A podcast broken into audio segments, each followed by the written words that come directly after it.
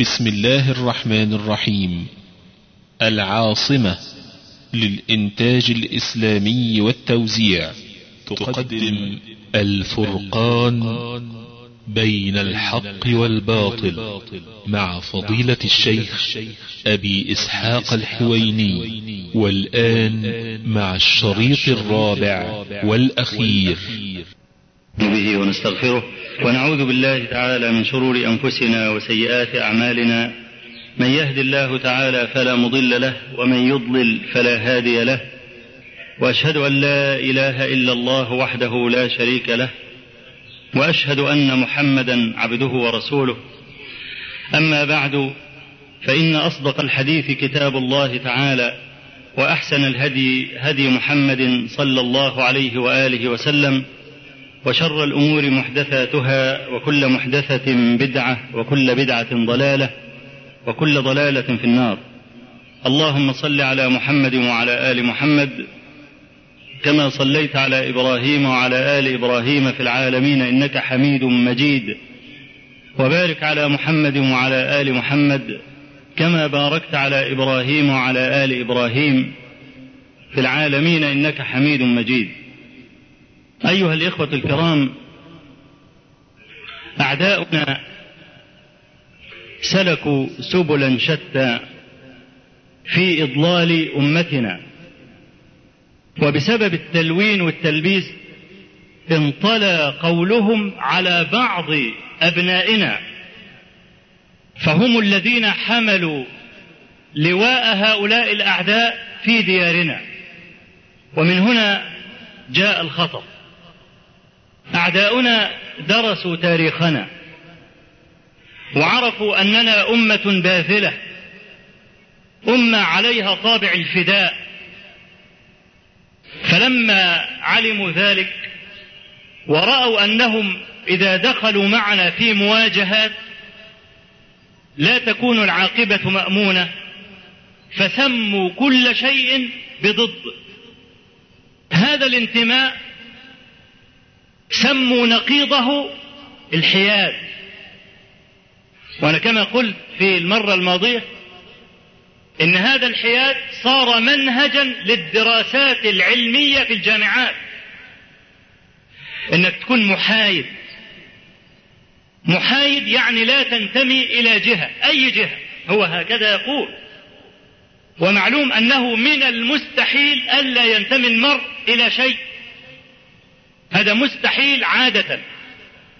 أن يقول إنسان أنا لا أنتمي لشيء في الدنيا. إنه يكذب ودليل تكذيبه أنه ينتمي إلى ذات نفسه على الأقل. ينتمي لنفسه لأنه مش ممكن يكون متبرئ من نفسه وإلا لماذا يطاحن الخلق ويأكل أرزاق الناس وعمال يقبل الرشاوى وعمال يدفع عن نفسه التهم؟ مش عشان يطلع براءة؟ هو ده مش انتماء؟ إنسان بينتمي لابد أن ينتمي إلى شيء حتى إلى نفسه. إذا مسألة الحياد مسألة كاذبة. لكن المقصود من خلف الحياد العلمي ألا تنتمي إلى الإسلام. وإذا كشفته وبينت ما يريد أنكر أشد الإنكار. ولك يا أخي أنا مسلم ملتزم ده أنا لابس دبلة فضة. هذا لو كشفت وإلا فربنا عز وجل قال ولا تعرفنهم في لحن القول. لحن القول اللي هو التورية يعني. وما يفعله أعداؤنا معنا تلبيس كل مسألة بضدها هو هو التورية هو لحن القول. ولتعرفنهم في لحن القول. يريد شيئا فيظهر خلافه. هو ده معنى التورية وهي عندنا جائزة في الحرب. في الحرب. وكان النبي صلى الله عليه وسلم كما في الحديث الذي رواه الشيخان من حديث كعب بن مالك كان إذا أراد غزوة ور بغيرها. ور بغيرها. حتى لا ينكشف قصده لعدوه. وكذلك لما أراد أن يهاجر عليه الصلاة والسلام فأردف أبا بكر خلفه وكان الناس يعرفون أبا بكر ولا يعرفون رسول الله صلى الله عليه وسلم لأن أبا بكر كان تاجرا والرجل التاجر معروف. فكانوا يسألون أبا بكر من هذا الذي أمامك؟ فكان يقول هاد يهديني. فهم يتصوروا يهديه في الصحراء يعني أحسن يضل. أن أي واحد عايز يسلك الصحراء كان يأخذ واحد يدله. فكان يقول هاد يهديني وهو فعلا هو هاد يهديه إلى الله عز وجل. ويروى أن جماعة سألوا النبي صلى الله عليه وسلم وهو مهاجر برضه. فقال ممن القوم؟ فقال لهم من ماء. وهو من ماء مهين. الإنسان خلق من ماء مهين من ماء. فقال بعضهم لبعض أحياء اليمن كثيرة. جايز في حي يكون اسمه ماء. مش عرفنا أحياء كثيرة. فهو ده معنى التورية. هو ده الذي عناه الله عز وجل بقوله ولتعرفنهم في لحن القول. ولتعرفنهم في لحن القول. فأعداؤنا سلكوا معنا هذا السبيل. كشف هذا المخطط يحتاج إلى ذكاء وعلم. طيب في رجل وهذا الرجل أيضا ممن حمل معول هدم. أعداؤنا لا يرجون أكثر من ذلك. أن يأتي رجل فيقول أن صحيح البخاري فيه 300 حديث موضوع. 300 حديث مكذوب على رسول الله صلى الله عليه وسلم في صحيح البخاري. تصور ويقول إن البخاري كان على نيات وكان رجلا فاضلا ومحطوط لك فاضلا دي بين قوسين وتلقائي تلقائي يحط لك بين قوسين برضه تلقائي يعني ساذج رجل فاضل وتلقائي ولم يكن له دراية كبيرة بالحديث. ده البخاري؟ الذي ليس له دراية كبيرة بالحديث؟ سبحان الله شوف لما يصل التجهيل إلى هذا الحد يعني والله ما أدري ما أقول. تجهيل بلغ الغاية القصوى. بلغ الغاية القصوى. يقال في البخاري لم يكن له إلمام بدراسة الحديث. يعني لو واحد قال لي سيبويه انت ما تعرفش إن الفاعل مرفوع بالضم. الكلام ده ممكن يقبل. أن يقول رجل إن سيبويه لا يعرف إن الفاعل مرفوع بالضمة فهي المسألة يا أخوانا دخلت من هذا الباب. قال لك شوف البخاري ليس بمعصوم. وأنا رجل معترض. اعتبرني عدو يا أخي. اعتبرني عدو الإسلام. ورجل امامه شبهة وهي دي اللي هتدخله الإسلام. حلها لي يا أخي. بدل ما تقعد تقول لي البخاري وما بخاريش ومش عارف إيه ولم لسانك والكلام ده لا. خليك رجل محايد؟ خلي البخاري على جنب؟ رضي الله عنه على جنب. لكن الكلام اللي قاله ده أنا مش مقتنع بيه. اعتبرني رجل كافر وأنا إسلامي موقوف على الحتة دي. اقنعني يا أخي بيه ويبتدي يدخل هذه المداخل. عندنا من هذا الضرب جيش. طابور الخامس كله من نفس العينة دي. وهناك معوقات أخرى كثيرة بس هذا أشد معوق وأعظمه في زمان الجهل. يبقى وإحنا ماضين إلى الله عز وجل بنعلم أولادنا. لا تعلم ولدك الشبهة أبدا ولا المذهب المرذول. اوعى. فتحش عين ابنك على الغلط بدعوى إنك بترد عليه. في بعض الناس لما بيعلم أولاده بيسلك هذا المسلك وهذا خطأ. لما يكون واحد يريد أن يتعلم الفقه واحد بيقول لي مثلا أنا عايز أتعلم الفقه أقرأ في أي كتاب. أنا لا أدله على الكتب التي تعنى بالترجيح. ما ادلوش مثلا أقول له إيه إذا مثلا اقرأ نيل الاوطار اقرأ سبل السلام اقرأ المحلى. لا. ساعات بعض الناس يقول لك لا انت لازم تعلمه يقرأ في كتب الدليل. نقول نعم والله هو قول جميل ونحن ندعو الناس إليه أن يتمسكوا بالدليل ويعولوا عليه ويطرحوا قول كل الناس كائنا من كان هذا الرجل من الناس لقول رسول الله صلى الله عليه وسلم. لكن ده رجل يريد أن يتفقه. فأنت لماذا قلت له ادرس الكتب التي تعنى بالدليل حتى لا يقلد؟ حتى لا يقلد. طيب رجل ليس عنده ملكة الترجيح بين الأقوال. فجاء المصنف قال المسألة الفلانية مس المرأة هل ينقض الوضوء أم لا؟ مذاهب. المذهب الأول ينقض بإطلاق. المذهب الثاني لا ينقض بإطلاق المذهب الثالث فيه تفصيل ويبتدي يطرح أدلة المذهب الأول وأدلة المذهب الثاني وأدلة المذهب الوسط وبعدين في الآخر خالص هو يرجح هو اسمه فقه مقارن ليه؟ لابد إن هو يرجح قول في النهاية يقول أنا أرى أن القول الأول هو السديد أو الثالث أو الوسط. طيب أنا كمتفقه في بداية الطريق سأختار قول من؟ قول صاحب الكتاب اللي أنا بدرسه. صح؟ طيب ده تقليد ولا لا؟ ما هو ده تقليد.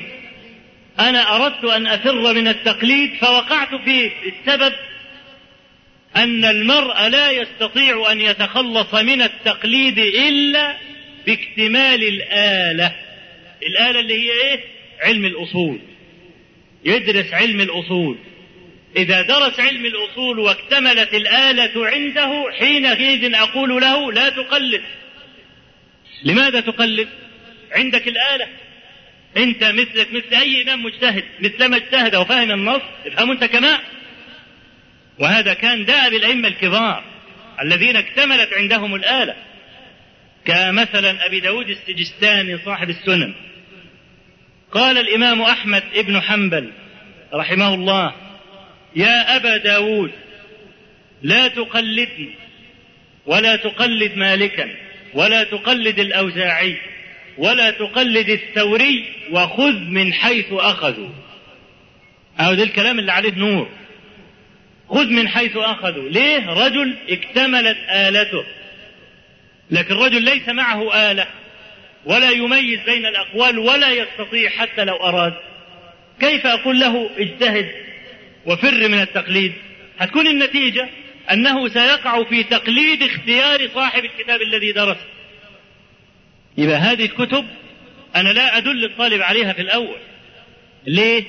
لأنه ببساطة لا يجوز للمبتدئ أن يدرس علم الخلاف أول ما يدرس إنما يدرس القول الراجح ليتعبد أولا فإذا نمت الملكة شيئا فشيئا فلكل حادث حديث. قال الإمام البخاري في صحيحه في تفسير قوله عز وجل ولكن كونوا ربانيين قال قيل إن الرباني هو الذي يربي بصغار العلم قبل كباره. صغار العلم يعني العلم المتفق عليه. مش معنى صغار العلم يعني الكلام الخفيف لا. صغار العلم يعني العلم المتفق عليه. اللي الجماهير اتفقت عليه. وكما قيل غذاء الكبار سم الصغار. يعني ولد صغير بيرضى على ما تديله حتة لحمة تموته. ليه؟ لأنه المعدة بتاعته غير جاهزة لهضم هذا اللون من الطعام. فكذلك أنت إذا أعطيت هذا اللون من العلم العالي للشاب الصغير قتله. ليه؟ لأنه سيسوء ظنه بكل العلماء. ويقول إذا كان الدليل واحدا فلماذا اختلفوا؟ أو يورثه اتباع الهوى. يقول لك خلاص يبقى أنا أتخير من أقوالهم ما يعجبني. وهذه نبرة كانت موجودة ولا زالت موجودة حتى الآن بعض كبار المفكرين الدعاة إلى الله عز وجل نسأل الله عز وجل أن يرحمهم كان بيقول في كتاب له أوصي الدعاة الذاهبين إلى كوريا ألا يحرموا عليهم لحوم الكلاب لأن القوم تعودوا على أكلها. يعني دي وصايا للدعاة راح لا يا جماعة ياكلوا كلاب بالهنا والشفا. فيش مانع. ليه؟ قال لك لأن العالم دي أصلا أكلها الأساسي كلاب طيب سؤالي أنا. ما وظيفة الإسلام؟ إنه يجي كل واحد يرقعه وياخد الحتة اللي تعجبه ولا أتى ليحكم الناس؟ طيب. الداعية إلى الله عز وجل ما وظيفته؟ هل من حقه أن يبدل أحكام الله؟ ليس من حقه ذلك. وهو واحد من الطابور الخامس كده بيقول وهو بيتكلم عن الاجتهاد إن يجوز الاجتهاد في مقابلة النص. قال ودليلي على ذلك إن عمر بن الخطاب اجتهد في مقابلة النص. أظن بقى المتطرفين ما يقدروش يتكلموا عن عمر اشمعنى بيتكلموا علينا إحنا؟ ما أنا وعمر في خندق واحد ويعتبر إن دي حيدة علمية. عمر بن الخطاب رضي الله عنه إيه بقى اللي هو الرأي بتاعه اللي حطه قبال النص؟ قال لك إنه عطل حد السرق في عام الرماد. وقال لك إن هو اجتهد في مقابل النص فكلام العلماء إنه لا اجتهاد مع النص كلام فارغ. وإلا خرجوا لنا كلام عمر. لماذا فعل ذلك؟ لو سكت من لا يعلم لقل الخلاف. لكن في ناس متطفلون زي الرجل اللحان اللي واخد ابنه رايحين الحمام فهو داخل الحمام بيقول له يا ابني اغسل كده وبتاع فلقى خالد بن صفوان أبو صفوان الكاتب البليغ المفوه اللي هو صاحب الخطب العصماء ده. فحب بقى يقول لخالد إن إحنا برضه إيه زملاء في اللغة العربية يعني. فقام رفع صوته كده وقال لابنه يا بني ابدأ بيداك ورجلاك ابدأ بيداك ورجلاك هي المفروض بيديك ورجليك. وبعدين التفت إلى خالد كالمتباهي وقال يا أبا صفوان هذا كلام قد ذهب أهله. فين الناس اللي بيتكلموا لغة عربية؟ الله يرحمهم. مات. عادش حد بيتكلم لغة عربية دلوقتي. قال له هذا كلام قد ذهب أهله. فقال له خالد هذا كلام لم يخلق الله له أهلا قط مش حد بيتكلم الكلام ده بتاعك ده أبدا. أشوف ده لما يكون واقف مع خالد بن صفوان الخطيب البليغ وعمال عمال يتكلم بقى باللغة العربية. هذا الإنسان لو طالع وكان عنده انتماء مش بيدور على ثغرات. بس أنت عارف المكابر لا يسلم بالحق ولو شهدت عليه أعضاؤه. ده رجل ليس عنده انتماء. وعايز يبين إن الصحابة اللي إحنا عمالين نجلهم ون... ونكبرهم أي كلمات زينا. أنتوا بتكبروهم ليه؟ هم كانوا رسل ولا كانوا معصومين؟ إذا جاز عليهم الغلط أنت عمال تسلك الغلط بتاعه ليه؟ هو بيعامل الصحابة كده. ليه؟ لأن ليس عنده انتماء ولا حب. عمر بن الخطاب لم يجتهد في مقابل النص وحاشاه. حاشاه أن يجتهد في مقابل النص. لكن عمر بن الخطاب رضي الله عنه في عام الرمادة شدة المجاعة قال من سرق ليأكل يبقى ليس بسارق. يبقى الآية لا تتناوله. بس إحنا في عام الرمادة ولا يوجد طعام. وقد أباح الله عز وجل أكل الميتة والمؤمنون إخوة ورحماء بينهم. رجل عنده بستان منجة ولا بستان برتقال. أنا عديتهم واخد لي ثلاثة أربعة وأكلهم عشان ما أموتش. وقد أحل لي أن آكل الميتة. أنا سارق أخذت لآكل حتى لا أموت. أنا سارق؟ لا لست بسارق. إذن الآية مش عليك. الآية بتقول السارق والسارقة. ولست بسارق؟ يبقى أنت لم تدخل تحت الآية. هذه فهم عمر. إنما الاجتهاد مع النص قاعدة أصولية قاعدة فقهية عفوا. اتفق العلماء عليه. فواحد يقول طيب يعني إيه الاجتهاد مع النص؟ يعني النص يجي كده نفهمه أي حاجة؟ نقول له لا. العلماء مش معنى قولهم لا اجتهاد مع النص يعني أنك تفهم النص بلا اجتهاد. لا. معنى قولهم يعني لا اجتهاد من عندك يضاد ما جاء به النص. لكن إذا اجتهدت لتفهم الدليل الواحد فتخرج منه أكثر من حكم شرعي هكذا فعل العلماء. ويتفاوتون في قدرهم وعلمهم بقدر فهمهم واجتهادهم للنصوص لفهم النصوص. يعني الإمام الشافعي رحمه الله لما منع الجماعة الثانية في المسجد الذي له إمام راتب كان له فهم. الجماعة الثانية في المسجد الذي له إمام راتب يعني إمام لا يتغير. إذا أنت دخلت وجدت أن الصلاة انتهت والإمام سلم ماذا تفعل؟ لو أنت داخل أنت واحد أو اثنين أو ثلاثة أتقيمون جماعة وتصلوا ولا كل واحد يصلي وحده؟ قولان للعلماء.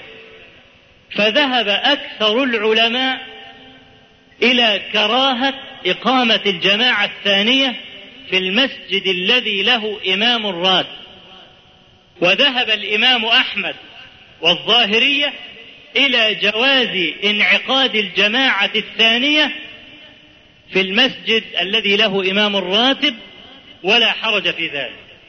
الإمام الشافعي ناصر الحديث والذي قال فيه الإمام أحمد كانت أقضياتنا في أي في يد أهل الرأي حتى جاء الشافعي فانتزعها منهم وأسس فقهه على الحديث وليس على القياس ولا على الاجتهاد بدون نص. قال الإمام الشافعي رحمه الله في كتاب الأم وإذا دخل رجل أو رجال هذه عبارته تقريبا يعني وإذا دخل رجل أو رجال في مسجد له إمام راتب وقد صلوا فأحب لهم أن يصلوا فرادى ولا يجمعوا. وبعدين أردف ذلك قائلا لأن هذا لم يكن مما عمل السلف قبلنا. لم يكن هذا مما عمل السلف قبلنا. وبعدين قال كلاما معناه أحسب أن الذي نهى عن ذلك أن في هذا نوع تفرق كلمة. طيب تعالوا بنا نفصل الفتوى دي. وأنا هعرفك الإمام الشافعي كلام هذا لا يناقض الدليل الذي احتج به الإمام أحمد. إنما وجهه. لو إمام راتب وإحنا كلنا عارفين إن الإمام بيصلي في هذا المسجد فلان. ويدخل جماعة معينين كده كل فرد نشوفهم بيصلوا وراه. صلوش معاه. إنما هو يخلص صلاة هم يبتدوا جماعة. ما الذي يسبق إلى أذهانكم؟ مش يسبق إلى أذهانكم أنهم لا يرون الصلاة خلف هذا الإمام؟ انهم بيفسقوه أو بيكفروه. أو شايفين ان العالم دول كلهم عالم ما يتصلاش معاهم. زي الجماعة بتوع التكفير. مثلا ده حتى مرة واحد من بتوع التكفير ما كانش عايز يصلي ورا حد. قال له طب صلي انت بينا. قال لا ما اصليش بيكم برضه. أصلي بكفرة. طب انت مالك؟ طب أنا أصلي ورا كافر؟ آه أقول صلاتي مش مقبول. لكن ده أنا ده أنا الإمام. ده أنا اللي معاه المحفل فإيه المشكلة عليا؟ فشوف يعني الجهل وصل إلى هذا الحد فلما يكون بقى إن في عادة جماعة معينين كده يجوا يصلوا بعد الإيه؟ بعد الإمام على طول، إيه اللي ممكن أي إنسان يفهمه؟ يبقى في تفرق كلمة، يحصل نوع من البغض. يقول الولاد دول كلمهمش. دول أصلا بيرغبوا عن الجماعة ما يصلوش معانا قرفانين منا أو بيكفرون أو بيفسقون. فالإمام الشافعي رحمه الله نظر إلى لماذا فرضت صلاة الجماعة في الأصل مش عشان زيادة المحبة وإن أنا ألتقي بيك خمس مرات في اليوم؟ خمس مرات كل يوم أقابلك وأسلم عليك وبعدين لا بنلتقي لا على تجارة ولا على زراعة ولا شيء فحظ النفس والكلام ده غير موجود. يبقى أنا مقبل على الله وأنت كمان مقبل على الله وخمس مرات في اليوم. هو المفروض كده. إن هنحب بعض جدا غاية الحب. ليه؟ لأن مفيش حاجة معكرة حياتنا. المقصود من صلاة الجماعة هو المعنى ده.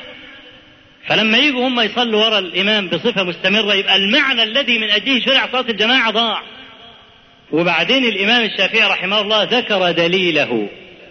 قال لأن هذا لم يكن مما عمل السلف قبلنا. السنة العملية دليل. السنة العملية دليل. احتج به الشافعي في هذا المقام. طب الإمام أحمد والناس ظالمين المذهب الحنبلي. كل ما يلاقي واحد متشدد يقول لك ده حنبلي. واحد ماشي على البتاع يقول لك ما تبقاش حنبلي. تبقاش حنبلي يعني إيه؟ يعني ما تبقاش متشدد. مع إن المذهب الحنبلي من أيسر المذاهب الفقهية قاطبة. على خلاف فهم الناس. لكن أنتوا عارفين كلمة حنبلي دي صارت كده وانتشرت في الناس بما يعني متشدد ليه؟ عارفين ليه؟ سبب العقيدة. سبب العقيدة. الحنابلة سلفيون. وهم الحنابلة على مدار الزمان هم اللي شايلين راية العقيدة السلفية. طول عمرهم شايلين راية العقيدة السلفية. وهم المنافحون عن معنى السلفية عقيدة ومنهجا. وشاركهم في ذلك طوائف من أصحاب المذاهب الأخرى. طائف من الشافعية والحنفية والحنابلة والمالكية. لكن الحنابلة لهم قصد السبق في المسألة دي. فالجماعة بقى المبتدعة زي الأشاعرة مثلا زي الماتريدية وأغلب الشافعية أشاعرة وأغلب الأحناف ماتريدية قاموا خطفوا لقب أهل السنة والجماعة ونسبوا لنفسهم. قالوا إحنا أهل السنة والجماعة. طيب لا ده يا جماعة ده الحنابلة هم أهل السنة والجماعة. قال لك لا دول حشوية حشو. وأنت عارف الحشو أجارك الله. الحشو لا يشرف. ادخل أوضة صالون. أجدع واحد تشوف بقى قطيفة ومش عارف إيه. افتح القطيفة تلاقي ريش وقش وتبن. ها؟ ممكن تلاقي أي حاجة. واخد بالك؟ ما هو حشو بقى. فكانوا يسموهم إيه؟ الحشوية. إشارة إلى إيه؟ إلى إن كلهم ركش. ما بيفهموش حاجة. ويقول له أنت كده جامد على ظاهر النص. يد الله فوق أيديهم. بتقول إن ربنا له يد. إزاي الكلام هم بيقولوا كده. ربنا ملوش ايد حاشا لله أن يكون لله يد. ويقولوا الكلام ده. وهذا باطل. بل لله يد لكن كما يليق بجلاله. لا نستطيع توصيفها ولا تكييفها. يليق بجلاله. صفة الذات ننقلها إلى الصفات على طول. ما يقال في الذات يقال في الصفات. يعني إحنا مثلا بنقول أنا حي. مش كده؟ طب الله حي ولا لا؟ طيب ينفع أقول أنا ميت علشان لا أشارك الله في صفة الحياة؟ ينفع؟ الله حي ما أقدرش أقول أنا ميت بقول أنا حي أنا كمان طب ليه يا أخي أنت شاركت ربنا في الحياة؟ قال لك لا ده حياته غير حياة هو الحي القيوم حياته تليق به كاملة وأنا حياتي تليق بي طيب يا أخي له يد قلت أعوذ بالله. ده لو له يد يبقى أنت شبهت الله بخلقه. أقول لماذا لم تقل في اليد ما قلت في الحياة لماذا لم تقل له يد تليق بجلاله كما قلت له حياة تليق به؟ ولي يد تليق بي أيضا. وقلت هذا في سائر الصفات. لماذا لم تقل؟ قال لك بقى الحنابلة دول جامدون على ظاهر النصوص. فيقول لك اللي بيمسك بظاهر النص هو ده الحنبلي بقى. إنما هم يقول لك المهم روح النص تغطس وتطلع روحه ها؟ وتفهم روحه بقى. مش المهم روح النص إنك أنت تفهمه. تقوم تغطس في اللفظ وتطلع بالروح. فأتوا بأقوال لا يعضدها لا ظاهر نص ولا باطن كمان. فهم نبذوا الحنابلة إنه حنبلي قال لك إيه متشدد. ليه؟ لأن هو لما يقول لك روح النص ممكن يلعب بالنص على راحته. ويجيب معنى واثنين وثلاثة وأربعة وخمسة وستة. ويقول لك إيه؟ اختار واحد منهم. فالإمام أحمد رحمه الله الذي ذهب إلى جواز إقامة الجماعة الثانية في المسجد الذي له امام الراتب أنا بضرب المثل بالفتوى دي عشان أعرفك إن العلماء كانوا يأخذون النص بالاجتهاد. ولكن ليس منهم من اجتهد فعطل النص. هو الاجتهاد المذموم. الإمام أحمد قيل له بأي شيء تقول؟ قال بحديث أبي سعيد. حديث أبي سعيد الخدري الذي صححه الترمذي أن رجلا دخل المسجد بعدما انتهت الجماعة الأولى فقال النبي صلى الله عليه وسلم هل أحد منكم يتصدق على هذا فيصلي معه. قال لك أهو جماعة ثانية أهو. يبقى رجل صلى وعمل جماعة ثانية بإذن الرسول عليه الصلاة والسلام. يبقى لماذا كرهتم الجماعة الثانية يا معشر الشافعية والمالكية والحنفية؟ وادي النص مع الإمام أحمد ظاهر. فقال لك لا.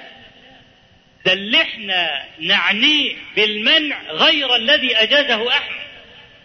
الإمام أحمد قصد نوعا من الجماعة فأجازها ونحن لا نعترض عليه. ونحن منعنا نوعا من الجماعة لم يرد في كلام أحمد. يبقى لحد كده مفيش تعارض أهو. يبقى كل واحد كلامه إلى جهة.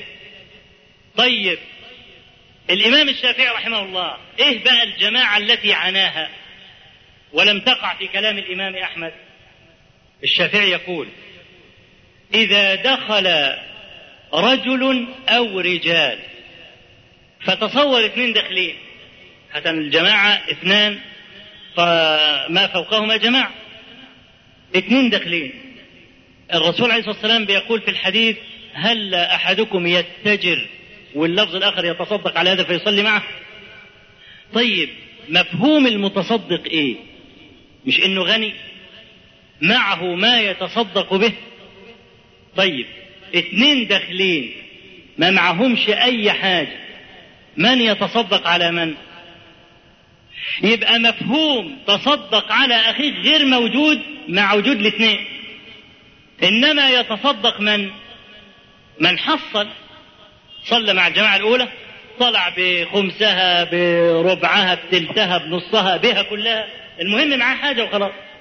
ممكن يصلح أن يقال تصدق فلان على فلان. فالصورة الممنوعة إذا دخل اثنان لا علاقة لهما بالجماعة الأولى. إنما إذا جاء رجل وهو يجد حريص وقد زرع الأرض حتى يدرك الجماعة الأولى لكن تأخر بسبب ظروف بسبب شغل بسبب بسبب لكن حريص قلبه يتوب إلى إدراك الجماعة الأولى. فدخل لكي يدرك فإذا بهم أنهوا صلاتهم. فلا مانع في هذه الحالة أن يقوم رجل فيصلي معه ولا تكون هذه هي الصورة المذمومة التي وقعت في كلام الشافعي ومن نحى نحوه.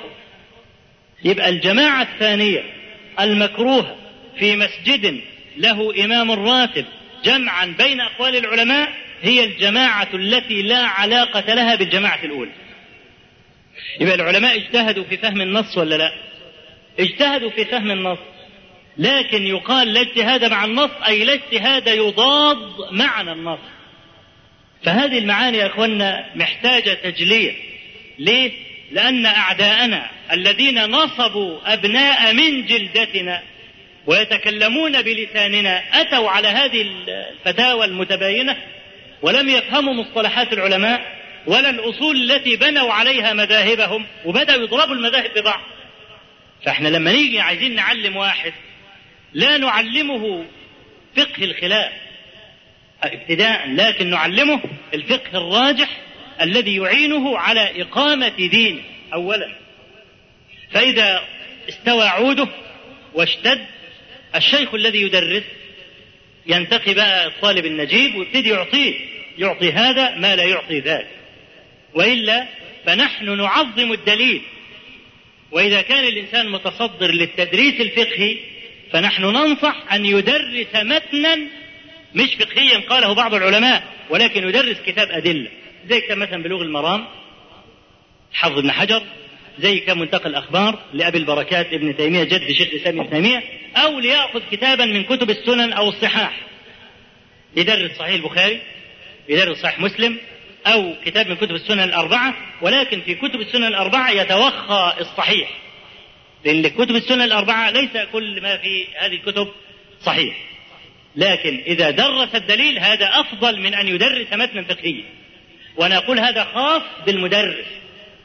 المدرس والذي يدرس ليه؟ لأنه سينمي ملكة الطالب العلمية إنما إذا كان الطالب سيدرس من نفسه وليس له شيء فإحنا بندله على كتاب من كتب العلماء المختصرة حتى يحصل الحد الأدنى من الفقه ليتعبد به وبعدين فيما بعد سيتخلص. شيخ الإسلام ابن تيمية رحمه الله استقل بالفتوى بعد الستين. يعني ظل لحد سن ستين سنة ينسب حنبليا بل هو ينسب حنبليا حتى الآن. لكن الذهبي رحمه الله يقول وله عدة سنين لا يفتي على المذهب بل بما قام به الدليل. ده ابن تيمية. يعني بدأ في آخر حياته يتصرف تصرف الأئمة المجتهدين الذين يصدرون عن الدليل وليس عن مجرد قول العالم وآية ذلك عند شيخ الإسلام كتاب الاختيارات الفقهية كتاب الاختيارات الفقهية هذه هي اختيارات شيخ الإسلام ابن تيمية التي خالف فيها العلماء. بوصفه مجتهد. بوصفه مجتهد. له اختيارات. مثل الإمام أحمد له اختيارات والشافعي له اختيارات وأبو حنيفة له اختيارات ومالك والثوري والأوزاعي وإسحاق كل هؤلاء لهم اختيارات ومفاريد. كذلك كان لابن تيمية رحمه الله مفاريد. لكن انظر متى استقل. بعد ما طابت الملكة اللي عنده طابت الآلة وطاب الفرع أيضا. فإحنا عشان كده يا جماعة لما بندل أولادنا على التعلم ندلهم على حلقات الشيوخ. طيب لا يوجد مشايخ عندك؟ استشير. قل أنا ابني يبلغ السن الفلانية أريد أن أنا أدرس له. كتاب فقهي كتاب في العقيدة كتاب في السلوك. أي الكتب تصلح يقول لك اختار الكتاب الفلاني أو إذا لم يكن هناك كتاب مخصوص يقول لك خذ الباب الفلاني من الكتاب الفلاني والباب الفلاني من الكتاب الفلاني. لكن لابد في النهاية من مشورة العالم. الرجوع إلى العالم هذا هو بدء الرجوع إلى هذا الأصل العظيم اللي إحنا بندعو إليه وهو الانتماء. لأنك لا تنتمي إلى العالم من حيث هو شخص ولكن من حيث هو قيمة وأنه هو الذي يدل على دين الله تبارك وتعالى. قولوا قولي هذا واستغفر الله لي ولكم. وفي بعض الأسئلة نجيب عنها على سبيل الاختصار. بالنسبة للطرق الصوفية هل يجوز الجلوس في مجالسهم في المساجد أم لا؟ لنقول لا. لا. وإحنا بننصح إخواننا ألا يرتادوا المساجد التي ترفع علم الصوفية أصلا. ألا يرتاد المسجد أصلا. لا يصلي فيه أصلا. ليس معنى هذا أنني أبطل الصلاة. لا. لا أبطل الصلاة في مساجدهم. ولكن ترداد الإنسان على مجتمعات أهل البدع يؤثر في قلبه يؤثر في قلبه بفعل إلف العادة. إن المرء إذا رأى المعصية مرة ومرة ومرة لا يستنكرها ثم تهون عليه فيفعلها لا هو المساجد اللي فيها قبور إحنا قلنا مرارا وتكرارا حكم الصلاة في المساجد اللي فيها قبور أنها مكروهة. لكن حتى الزوايا والتكايا اللي هم بيجلسوا فيها أيضا لا يرتادها المسلم السني الذي يريد رسول الله صلى الله عليه وسلم. لا يرتاد هذه المساجد لأننا قائمة على البدعة. هؤلاء لا يحبون الرسول عليه الصلاة والسلام هم ينبذوننا بذلك. يقولون نحن لا نحب النبي عليه الصلاة والسلام ينبذوننا بذلك. لكن نحن ندعي عليهم بحق. قال الله عز وجل قل إن كنتم تحبون الله فاتبعوني أين اتباعهم؟ للرسول عليه الصلاة والسلام. فإحنا بنخشى على المتبع. ويرحم الله الإمام مالكا لما أراد رجل أن يحرم من مسجد النبي صلى الله عليه وسلم رجاء الأجر وأن يقطع هذه المسافة كلها وهو محرم. فقال له الإمام لا تفعل فإني أخشى عليك الفتنة. قال يا إمام بضع أميال أزيدها أرجو الأجر بها. أفتة قال وأي فتنة أعظم من أن تذهب إلى فضيلة لم يفعلها رسول الله صلى الله عليه وسلم فإني سمعت الله يقول فليحذر الذين يخالفون عن أمره أن تصيبهم فتنة أو يصيبهم عذاب أليم. وبعدين بيورد شبهة أيضا اللي هو ما اجتمع قوم في بيت من بيوت الله عز وجل يتلون كتاب الله إلى آخر الحديث المشهور. فنقول إن الاجتماع على تلاوة كتاب الله عز وجل قربة إلى الله لا شك في ذلك. مجرد الاجتماع إحنا نجتمع وكل واحد يقرأ.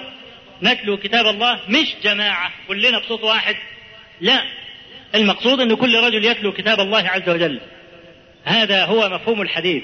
ولكن أين هذا الحديث مما يفعلونه؟ وشيخ الإسلام ابن تيمية رحمه الله يقول دليل المبتدع صحيح غير صريح وصريح غير صحيح. إذا كان الدليل صحيح تجده غير صريح في المسألة. إحنا ما منعنا الاجتماع على كتاب الله عز وجل إنما منعنا البدع التي ترتكب باسم الحلقة التي تعقد لقراءة القرآن. والله أعلم. هل هذا الزمن هو المقصود بحديث رسول الله صلى الله عليه وسلم؟ القابض على دينك القابض على الجنب؟ إي والله. إي والله. زمان الغربة كله في كافة الأعصار ليس في هذا العصر فقط.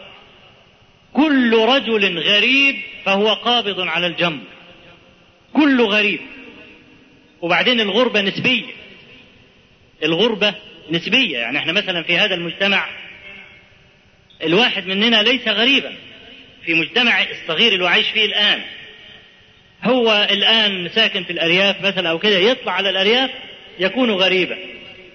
فإذا جاء في وسط أصحابه يكون عزيزا. الغربة نسبية. لكن إذا ثبت وصف الغربة لإنسان فهو قابض على الجنب بلا شك. ليه؟ لكثرة المخالفين له.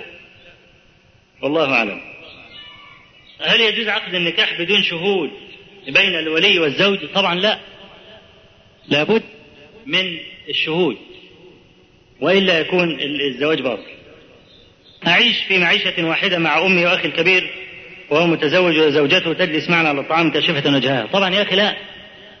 كيف تجلس هي معكم على الطعام؟ هي تأكل مع الأم وأنت تأكل مع أخوك.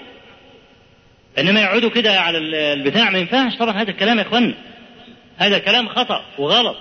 شرعا النساء يأكلن وحدهن والرجال يأكلون وحدهم. في واحد كان طلع عمود كان بيكتب عمود كده في جريدة الجمهورية.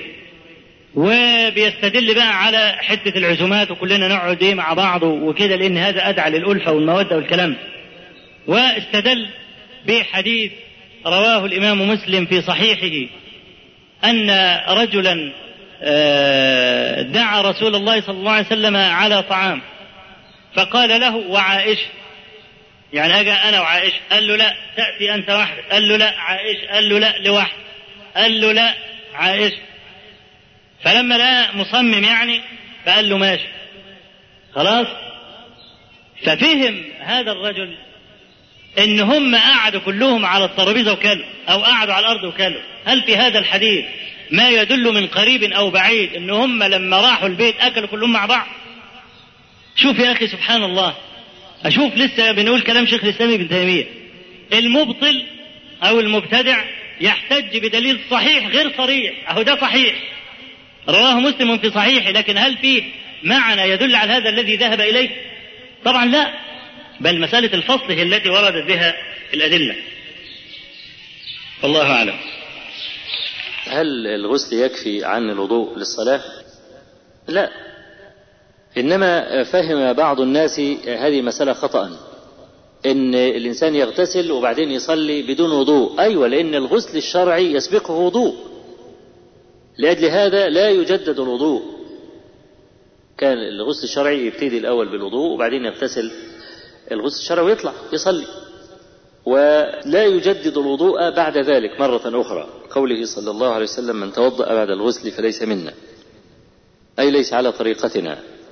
على أساس أن الوضوء الأول في مقدمة الغسل يجزئ. لكن افترض أنه هو دخل اغتسل ولم يتوضأ. يبقى يلزمه أن يحدث وضوءا بعد الغسل هل من يموت في حادث السيارة يكون شهيدا؟ لا. الشهداء منصوص على عليهم. الشهداء منصوص عليهم. في حديث عبادة بن الصامت أنه كان مريضا فجاء النبي صلى الله عليه وسلم يعوده هو ونفر من أصحابه فقال ما تعدون الشهيد فيكم؟ في رواية قال فسكتوا. فأشار عبادة إلى واحد من الجوس إن هو يسنده يعني يقومه. قال فقلت الشهيد من قتل في سبيل الله. قال صلى الله عليه وسلم إن شهداء أمتي إذن لقليل. المبطون شهيد والغريق شهيد وصاحب الهدم شهيد والمرأة تموت بجمع شهيدة. المبطون الذي أصيب بالبطنة ده البطن اللي هو الاستسقاء. فهذا إن طبعا مات وطبعا كما أقول في هذه الأحاديث إنها للملتزم أي المبطون الملتزم. مش كل واحد أصيب بداء البطن يكون شهيد. يعني واحد لا بيصلي ولا بيزكي ولا بيصوم ولا بيعمل أي حاجة وراجل بقى ماشي في في الضلال المبين والكلام ده وأصيب بداء البطن خلاص يروح. ما اسموش شهيد. ما اسموش شهيد. إنما ينال مرتبة الشهادة من كان ملتزما في حياته على وفاق ما أراد الله ورسوله. وكذلك صاحب الهدم واحد قاعد وقع عليه جدار واحد غرق في البحر مش الجماعة اللي بيروحوا المصايف العيال الصيعين دول اللي بيروحوا هناك لابسين المايوهات وماشيين مع البنات والكلام ده هو يروح يغرق في داهية تغرق الحمد لله الذي إيه أراح العبادة من أمثال. لكن هو إذا كان ملتزم وبرضه إيه غرق في النهر وده لا بأس. هو واخد بالك؟ والمرأة تموت بجمع شهيدة المرأة اللي هي بتلد وماتت في نفاسها. فمش مسألة بقى إن إيه تعددت الميتات. يعني بلاش واحد دهمته سيارة واحد وقع من فوق البيت مثلا تردى من على بيت وقع في بير مثلا.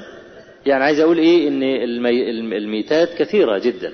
ونحن لا نستطيع أن نقول هو شهيد إلا إذا وقع تحت يعني إيه نمط من هذه الأنماط التي ذكرها رسول الله صلى الله عليه وسلم. ليه؟ لأن دي درجة درجة شهادة. عشان كده ما نقدرش إن إحنا نفتات هنا يعني يلزم النص فيها. ما هي كيفية المسح على الحذاء أثناء الوضوء؟ وهل يشترط الوضوء قبل لبس الحذاء؟ طبعا هو الحذاء يعامل بيعامل معاملة الخف. وطبعا الحذاء المقصود هو الحذاء الذي يصعب نزعه. الحذاء الذي يصعب نزعه. طبعا هذا يقاس على الجورب ويقاس على الخف. اللي هو أنت عارف زي البيادة بتاع الجيش كده؟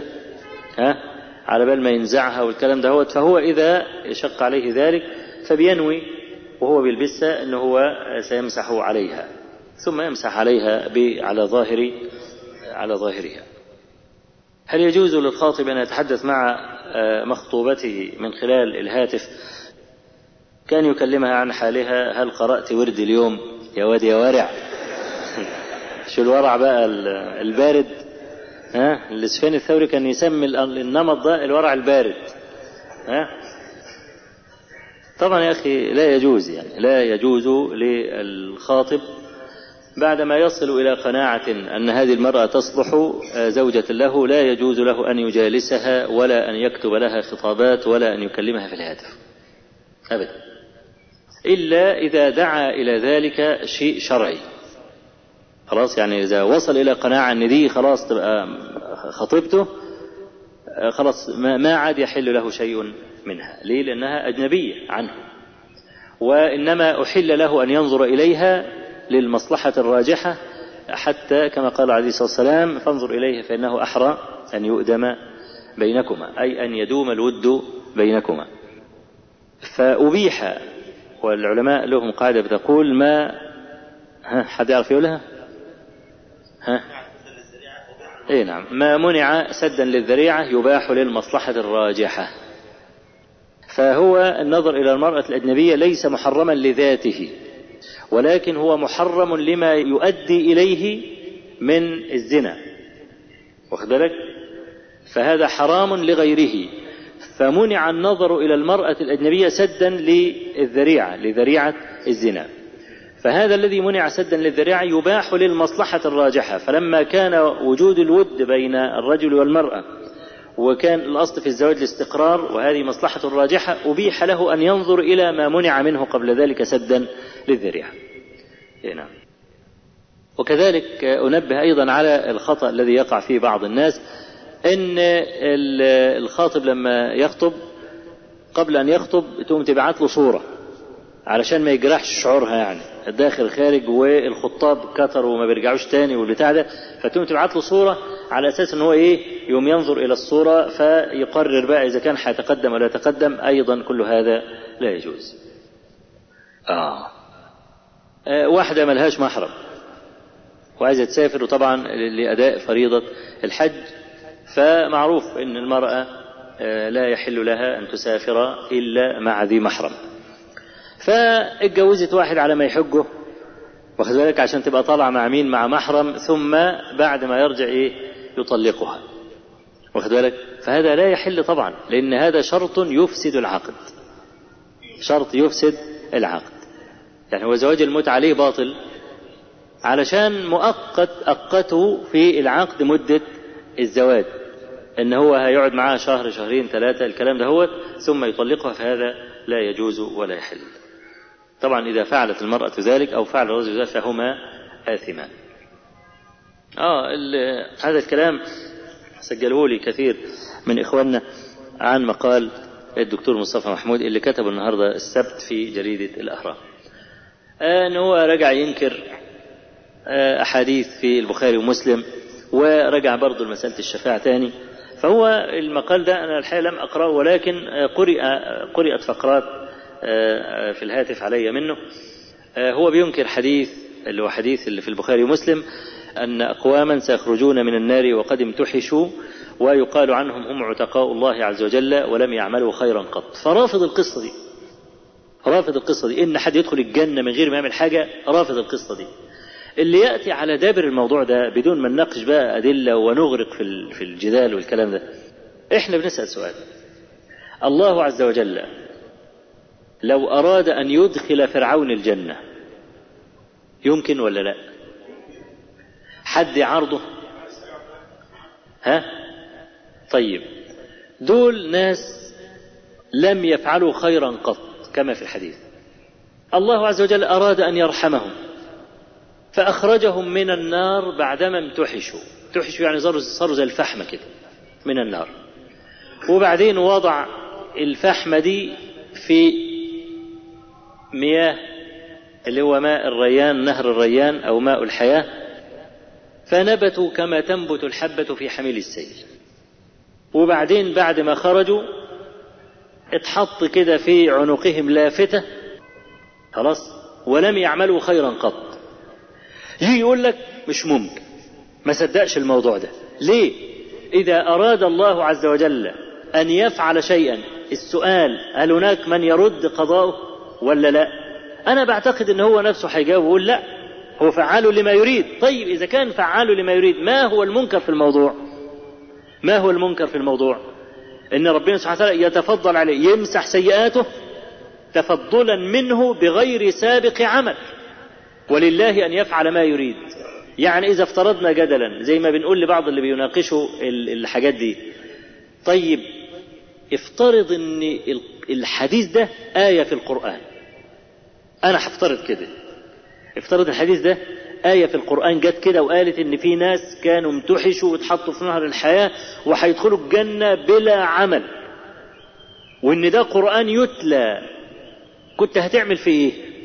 يقول لي كنت هفهمه أوله. إذا الكلام مش منكر. ولا يصادم لا آيات القرآن الأخرى ولا يصادم أحاديث. إذا المسألة هي تكذيب محض. ليه؟ لأن إذا كان يمكن الجمع ما بين هذا المتن ومتون أخرى فلا يحل الاعتراض على المتن. فهو ماشي بقى في القصة دي وأنت عارف يعني نسأل الله عز وجل أن يسترنا.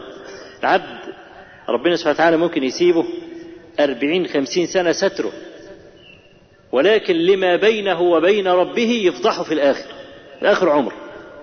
يفضل مستور مستور مستور. هذا الإنسان طبعا سقط من حالق كان الأول محترم كان كويس وكان كثير من الناس يحسنون الظن به وبيسمعوا له الكلام ده فسقط من حالق من يعني من أعلى مكان سقط على أم رأسه لما تعرض لجناب النبي صلى الله عليه وسلم وها هو يمارس مسيرة الخذلان مرة أخرى وعمال يعترض على الأحاديث وينطبق على مثله وأمثاله.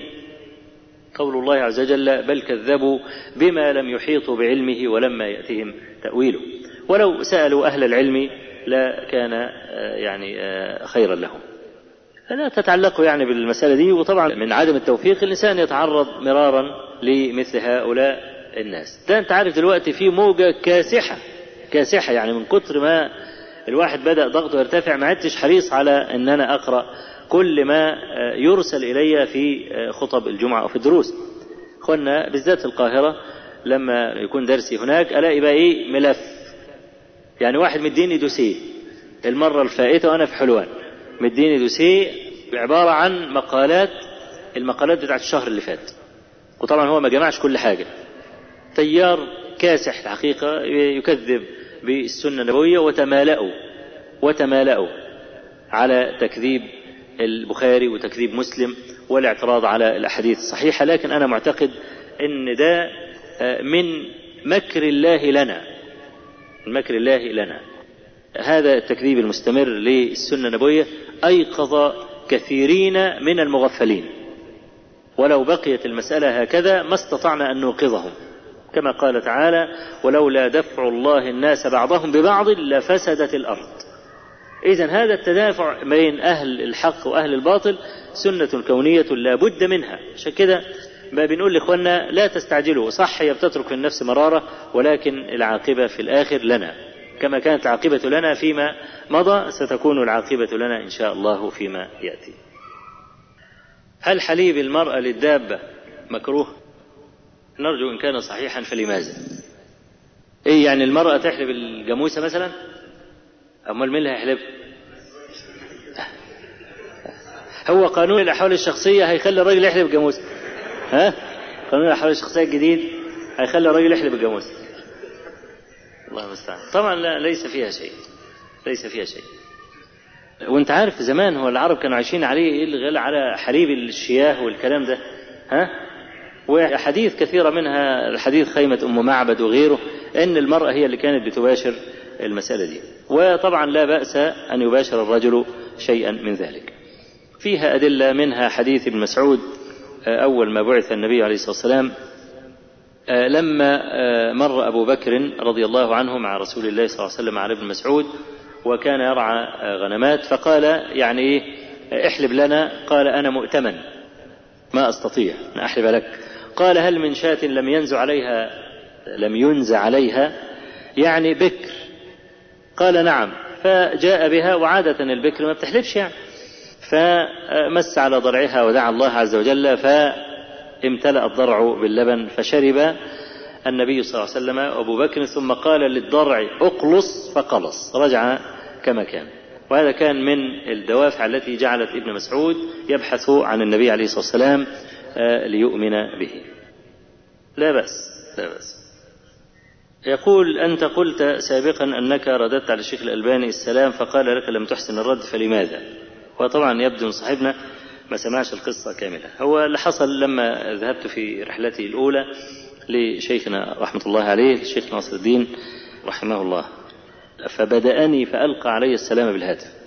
كان سبقني أخ لنا هو اللي كلم الشيخ وبعدين قال له طيب فلان معك. فلما أخذت الهاتف فوجدته يقول السلام عليكم ورحمة الله فقلت عليكم السلام ورحمة الله وبركاته. قال لي السلام عليكم ورحمة الله وبركاته قلت عليكم السلام ورحمة الله وبركاته. قال ما أحسنت الرد؟ فقلت لما؟ قال اجعل هذا بحثا بيني وبينك إذا التقينا غدا. فأنا ما كنت وقفت على الزيادة التي حسنها الشيخ الألباني في ذلك الوقت لأن الشيخ رحمة الله عليه رجع عنها في آخر حياته. وهي رواية في وقعة في كتاب التاريخ الكبير للإمام البخاري بزيادة ومغفرة في الرد. ترد تقول عليكم السلام ورحمة الله وبركاته ومغفرته. فالشيخ لما وجد هذه الرواية وجدها تتوافق مع قوله تبارك وتعالى وإذا حييتم بتحية فحيوا بأحسن منها أو ردوها. فقال إن أحسن منها لا تقتصر على نفس ما قيل لك وإلا يبقى أنت كده ردتها. طيب أنت ردتها قلت نفس الكلام. طيب يبقى أحسن منها يبقى إيه؟ يبقى لازم تزود حاجة. فلما وجد هذه الرواية وجدها تتوافق مع الآية والبخاري بيرويها عن محمد. قال حدثنا محمد أو قال قال لي محمد.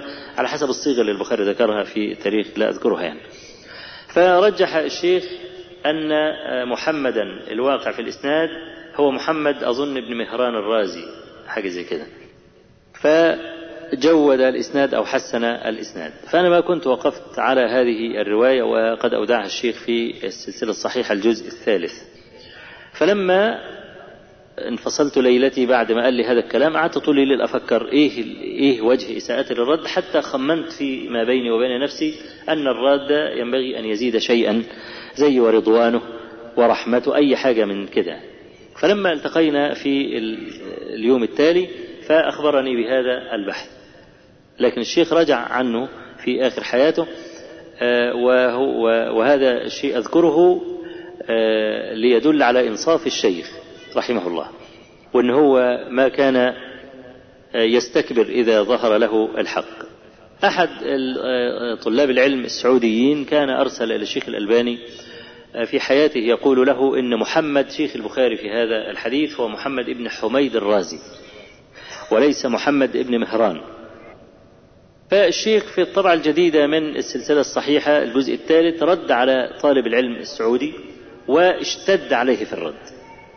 وقال إن أنت إذا يعني كنت تقول إن محمد هو ابن حميد كأنك تنسب البخاري إلى التدليس لأن محمد بن حميد الرازي متروك وابن مهران ثقة.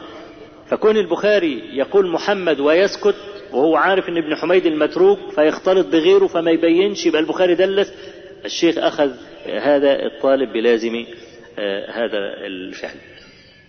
فلما طبع كتاب شعب الإيمان للبيهقي إذا بالبيهقي يروي هذا الخبر من طريق البخاري قال حدثنا محمد ابن حميد. فيبقى بهذا انكشف المستور وإن محمد هو ابن حميد الرازي وليس كما رجح الشيخ الألباني رحمه الله. فلما طبع هذا الكتاب رجع الشيخ الألباني وقال أنا أرجع وهذا أنا سمعته منه بأذني قال أنا أرجع عن الرواية ولكن أبقى مع عموم الآية. خلاص يبقى ما عادش يصحح ومغفرته لا ينسبها للنبي صلى الله عليه وسلم لكن يبقى إيه؟ عموم الآية فحيوا بأحسن منها أو ردوها. يقول أحد إخواننا أنني يعني طلبت التأدب مع المشايخ ونعلم الطلبة ويستدرك علي أنني تكلمت كلاما شديد في حق الدكتور يوسف القرضاوي ويقول يعني ان يعني آه هذا ظاهره يعني إن هو بيناقض الدعوة إلى آه التأدب مع العلماء. ابتداء يا إخواننا لابد من النظر في سياق الكلام كله. أنا ما أقول هذا الكلام دفاعا عن نفسي أو أنني يعني ما أخطأت. لا أنا أقول لكم ما في نفسي حقيقة. أنا كنت أتمنى ألا ألفظ بهذا اللفظ الذي قلت في حق الدكتور يوسف القرضاوي. وإن كان الذي قاله يستحق أكثر من ذلك. لكن أنا كنت أتمنى أنا ألا أقول هذا اللفظ. أما فتاوى الحقيقة الدكتور يوسف القرضاوي فهي فتاوى ليس لها خطام ولا زمام. والرجل أنا قلت أنه متساهل من قديم يعني ليس تساهله حديثا إنما هو تساهل قديم. وأنا أحب يعني أن أتعلق بالمعنى العلمي.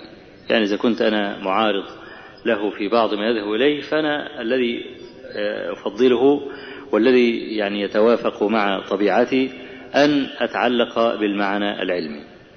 فإذا كانت هذه الكلمة يعني تضايق منها أحد فأنا أسحبها. ما, ما علي جناح من أن أسحبها. لكن لم أسحب تعقبي السابق عليه. والجناية التي يعني جناها الدكتور يوسف القرضاوي على كثير جدا من الناس بفتواه المتساهلة تستحق أكثر من هذه الكلمة. يعني مثلا كلامه في اختلاط الرجال والنساء. وإن هو لما كان في مؤتمر في أمريكا للنساء استنكر على حتى لو على سبيل المزاح استنكر على الذين نظموا المؤتمر ألا تقدمه امرأة. يعني هو قاعد على الترابيزة قال يعني فين؟ المفروض ده مؤتمر خاص المفروض تقدمني واحد. بدل ما يقدمني واحد. حتى لو قالها على سبيل المزاح فهذا لا ينبغي أبدا أن يكون. خذ من هذا سيلا. يعني خذ من هذا سيلا. قلت كلمة وأتمنى أن يعني هذه الكلمة تضاف إلى شريط اللي أنا تعقبت فيه الدكتور القرضاوي اللي هو أمريكا التي رأيت. أرجو أن تضاف هذه العبارة إلى ذيل الشريط. قلت أن الدكتور يوسف القرضاوي أباح الربا في بلاد العرب. هو خطأ سبق لسان مني. سبق لسان مني. لا ليس في بلاد العرب أنا قصدت في بلاد الغرب. في بلاد الغرب. استنادا إلى فتوى أبي حنيفة رحمه الله أو إلى فتوى الأحناف يعني في هذه المسألة إن يعني الربا مباح التعامل به في بلاد الكفر. وهذا الكلام مردود عليه عند سائر العلماء لا سيما الإمام الشافعي. والبيهقي بوب في كتاب الخلافيات بينه وما بين أي الخلافيات التي بين الشافعي وأبي حنيفة. وكذلك في كتاب معرفة سنن الآثار بابا للرد على هذا. أما مسألة تصوير الفيديو اللي أنا ذكرتها على الشيخ يوسف القرضاوي أن هو أباح للرجل أن يصور نفسه وهو يجامع امرأته بالفيديو فبعض الشباب في القاهرة أرسل لي نص المحاورة التي جرت بين المذيع وبين الدكتور القرضاوي ولم أجد فرقا كبيرا في نهاية المسألة ما بين الذي قلته وما بين الذي التقطه من على شبكة الإنترنت. ولا زال هذا الأمر منكرا. ومسألة التساهل دي كما قلت قديمة بالذات في مسائل الغناء والموسيقى ومسائل التمثيل وهذه الأشياء التي يخالفون فيها جمهور أهل العلم. وهذا هو المدهش في الموضوع. يعني مسألة الغناء دي اللي بيتبنى الدكتور القرضاوي أو الشيخ محمد الغزالي أو هؤلاء المشايخ يتبنون الدعوة إلى إباحتها. ويزعمون أن جماهير أهل العلم معهم وهذا كذب محض ما له أي أساس. جماهير أهل العلم كلهم كلهم وأقول كلهم بالفم المليان جميعا يحرمون الغناء ويحرمون الموسيقى. وأنا يعني يؤسفني أن أقول أنا أتحدى أي واحد من هؤلاء يأتيني عن واحد من العلماء المجتهدين أو حد من أصحاب الأئمة المجتهدين بفتوى يقول فيها بحل الغناء والموسيقى. ما أباح هذا إلا ابن حزم وابن طاهر والجماعة لهم شذوذات معينة معروفة منها من شذوذاتهم المعروفة هذه المسألة. فلما يأتي الشيخ الغزالي في كتاب السنة النبوية من أهل الفقه وأهل الحديث ويقول أنا أكره الشذوذ وأكره التفرد وأنا مع القافلة الكبيرة طول عمري. قافلة الكبيرة لأهل العلم. إحنا بنقول له ببساطة شديدة وكتابه طبع في حياته 14 مرة وطلع عليه 17 رد. ولم يغير كلمة واحدة مما ذهب إليه وأثبت الرادون خطأه فيه. أنا أسمي دي إيه أنا أسمي دي إيه واحد غلطان وينقل عن أهل العلم نقلا خطأ. إن برى جماعة نبهوه بالجزء والصفح الإشكال الطبقة ديت اللي إحنا بنرد عليها أنهم لا يوثقون أقوالهم. افتح أي كتاب للدكتور يوسف قرضاوي. لا ترى أقوالا موثقة ولا حديثا معزوا. ينقل كده من دماغه. وكذلك شيخ غزالي ينقل من دماغه برضه. دي في مسألة حاجة اسمها التوثيق العلمي. لما أحب أنقل حاجة عن واحد أنقلها من كتابه بالجزء والصفحة هو لا ده بيكتب من دماغه.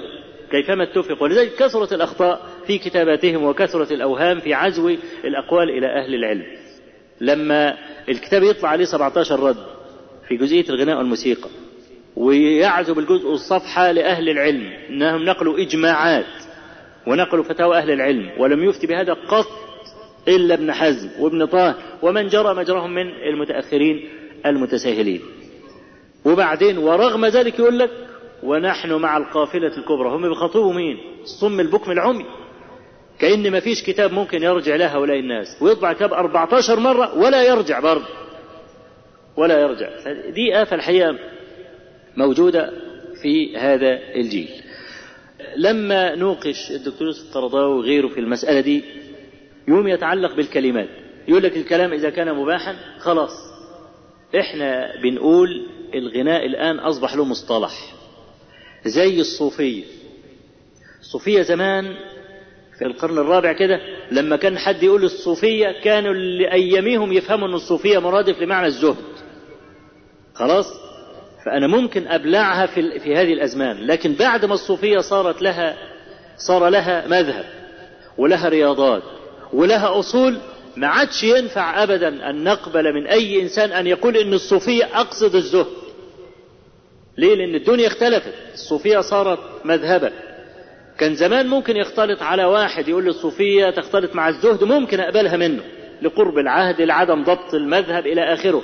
لكن المذهب صار له أصول ورياضات وكتب وأئمة ومنظرون. أجي بعد كده أقول الصوفية أي بمعنى الزهد دي مسألة غير مقبول. كذلك الغناء. الغناء الآن أي بني آدم يسمع كلمة غناء يعرف إن في حاجة اسمها كلمات وحاجة اسمها موسيقى. واخد بالك؟ ده الغناء اللي كل الدنيا لما تسمع كلمة غناء لا ينصرف إلى أذهانها إلا الغناء المعروف المشهور الآن. فلما يجي واحد يقول الغناء إذا كان كلامه حلال أقبله؟ طب والموسيقى؟ لا هو ما يستناش بقى لما أنت تقعد تسأله هو أم وصل للسقف على طول. قال لك أحب أسمع أم كلثوم؟ وهي بتقول دعاني لبيت. واخد بالك؟ وأحب أسمع فيروز؟ لما مش عارف بتقول إيه كده الليل ومش عارف إيه حاجات زي كده. وأحب أسمع عبد الوهاب؟ لما إيه بيقول نشيد الله أكبر فوق كيد المعتدي قصد المجموعة ولا مش عارف الجماعة اللي كانوا بيغنوا مع بعض دول. واخد بالك؟ اللي هي بتشحذ الهمم والكلام ده. لكن أرفض قول عبد الوهاب ليلنا خمر. خمر إيه؟ يا ابن الناس ومش عارف إيه والكلام ده. فهو رفض قص قص عشان الكلمات. إنما الموسيقى لا ما تعرضناش لها بالإيه؟ بالذكر. مع إن في أحاديث صحيحة في ذم الموسيقى. يجي يقول لك لا ابن حزم ضعفها كلها قال هو ابن حزم معدود من طبقة العلماء المصحين والمضاعفين. ما هو ده يدل على إنه مش عارف حاجة مش عارف حاجة مش عارف طبقات المصححين ولا من يرجع إليه. ابن حزم صح وإن كان في الفروع إماما كبيرا حافظا لكن شذوذاته ملهاش آخر سواء كان في الفقه ولا في العقيدة ولا في التصحيح ولا في التضعيف. ووهموا في مسألة الرواة وتجهيل المعروفين وتعريف المجهولين والطعن على الثقات والمشاهير باب معروف واسع يعرفه أهل العلم. اشمعنى ابن حزم بقى اللي انت خدته هنا في المسألة ديت؟ وما انتش راضي تقبل كلام ابن حزم في بقية الأبواب يقول لك أصل ده ظاهري جامد. هي دي المشكلة اللي إحنا بنعاني منها. ساعد على هذا التساهل إن نشأة الدكتور القرضاوي العلمية في بلاد الخليج. والعوام في بلاد الخليج؟ ناس بيميلوا إلى الترف ويميلوا إلى التساهل والكلام ده هو. فيعني وافق شن طبقة. يعني إيه؟ ده هو المفتي المناسب. اللي هو إيه؟ كما كان يقول الشيخ المطيعي رحمه الله آه مفتي الرخص ومكتسح العزائم واخد بالك؟ إحنا لما بنقول هذا الكلام بنرد على الدكتور يوسف القرضاوي أو الشيخ محمد الغزالي. ليه؟ لأن اخطائهم جسيمة وكبيرة. مع ما لهم من الفضل في جهات أخرى. لا ننكر عشان مفيش حد متصور ان أنا ما أمسح القصة دي كلها أمسح جهادهم والكلام ده لا. لكن أخطائهم جسيمة كبيرة. فيعني إذا كان صاحبنا ساءه كلمة يعني جن فأنا عايز أحيل برضه لكتاب الشيخ الغزالي اللي بيصف فيه بقى المخالف بأنه حيوان وأنه مجنون وأنه سفيه وأنه ما عندوش عقل. كده. أنا وأنا كنت بكتب كتاب صمت الآلي في الرد على الشيخ محمد الغزالي. عملت فصل كده اسمه قاموس شتائم الغزالي. جبت شتايمه في كتبه اللي شتم بيها العلماء. وأنا ما كنت الحقيقة أتصور لولا السبر ولولا أنني جمعت كتبه كلها عشان أنظر إلى طريقته في الخطاب طريقة تسوء كل منصف. وإن كان طبعا دكتور القرضاوي أرفق منه أرفق من الشيخ محمد الغزالي رحمه الله في هذه المسألة. الحقيقة المسألة مرة يعني ليه؟ لأنها متعلقة طبعا بالمنهج بطبيعة الحال متعلقة بالمنهج. وطبعا ليس سرا أن أقول إن منهج الشيخ الغزالي أو منهج الشيخ القرضاوي على خلاف منهج السلف. في أشياء كثيرة سواء كان في الاعتقاد أو كان في الفروع. أقول قولي هذا وأستغفر الله لي ولكم وصلى الله وسلم وبارك على نبينا محمد والحمد لله رب العالمين. الحمد لله الذي بنعمته تتم الصالحات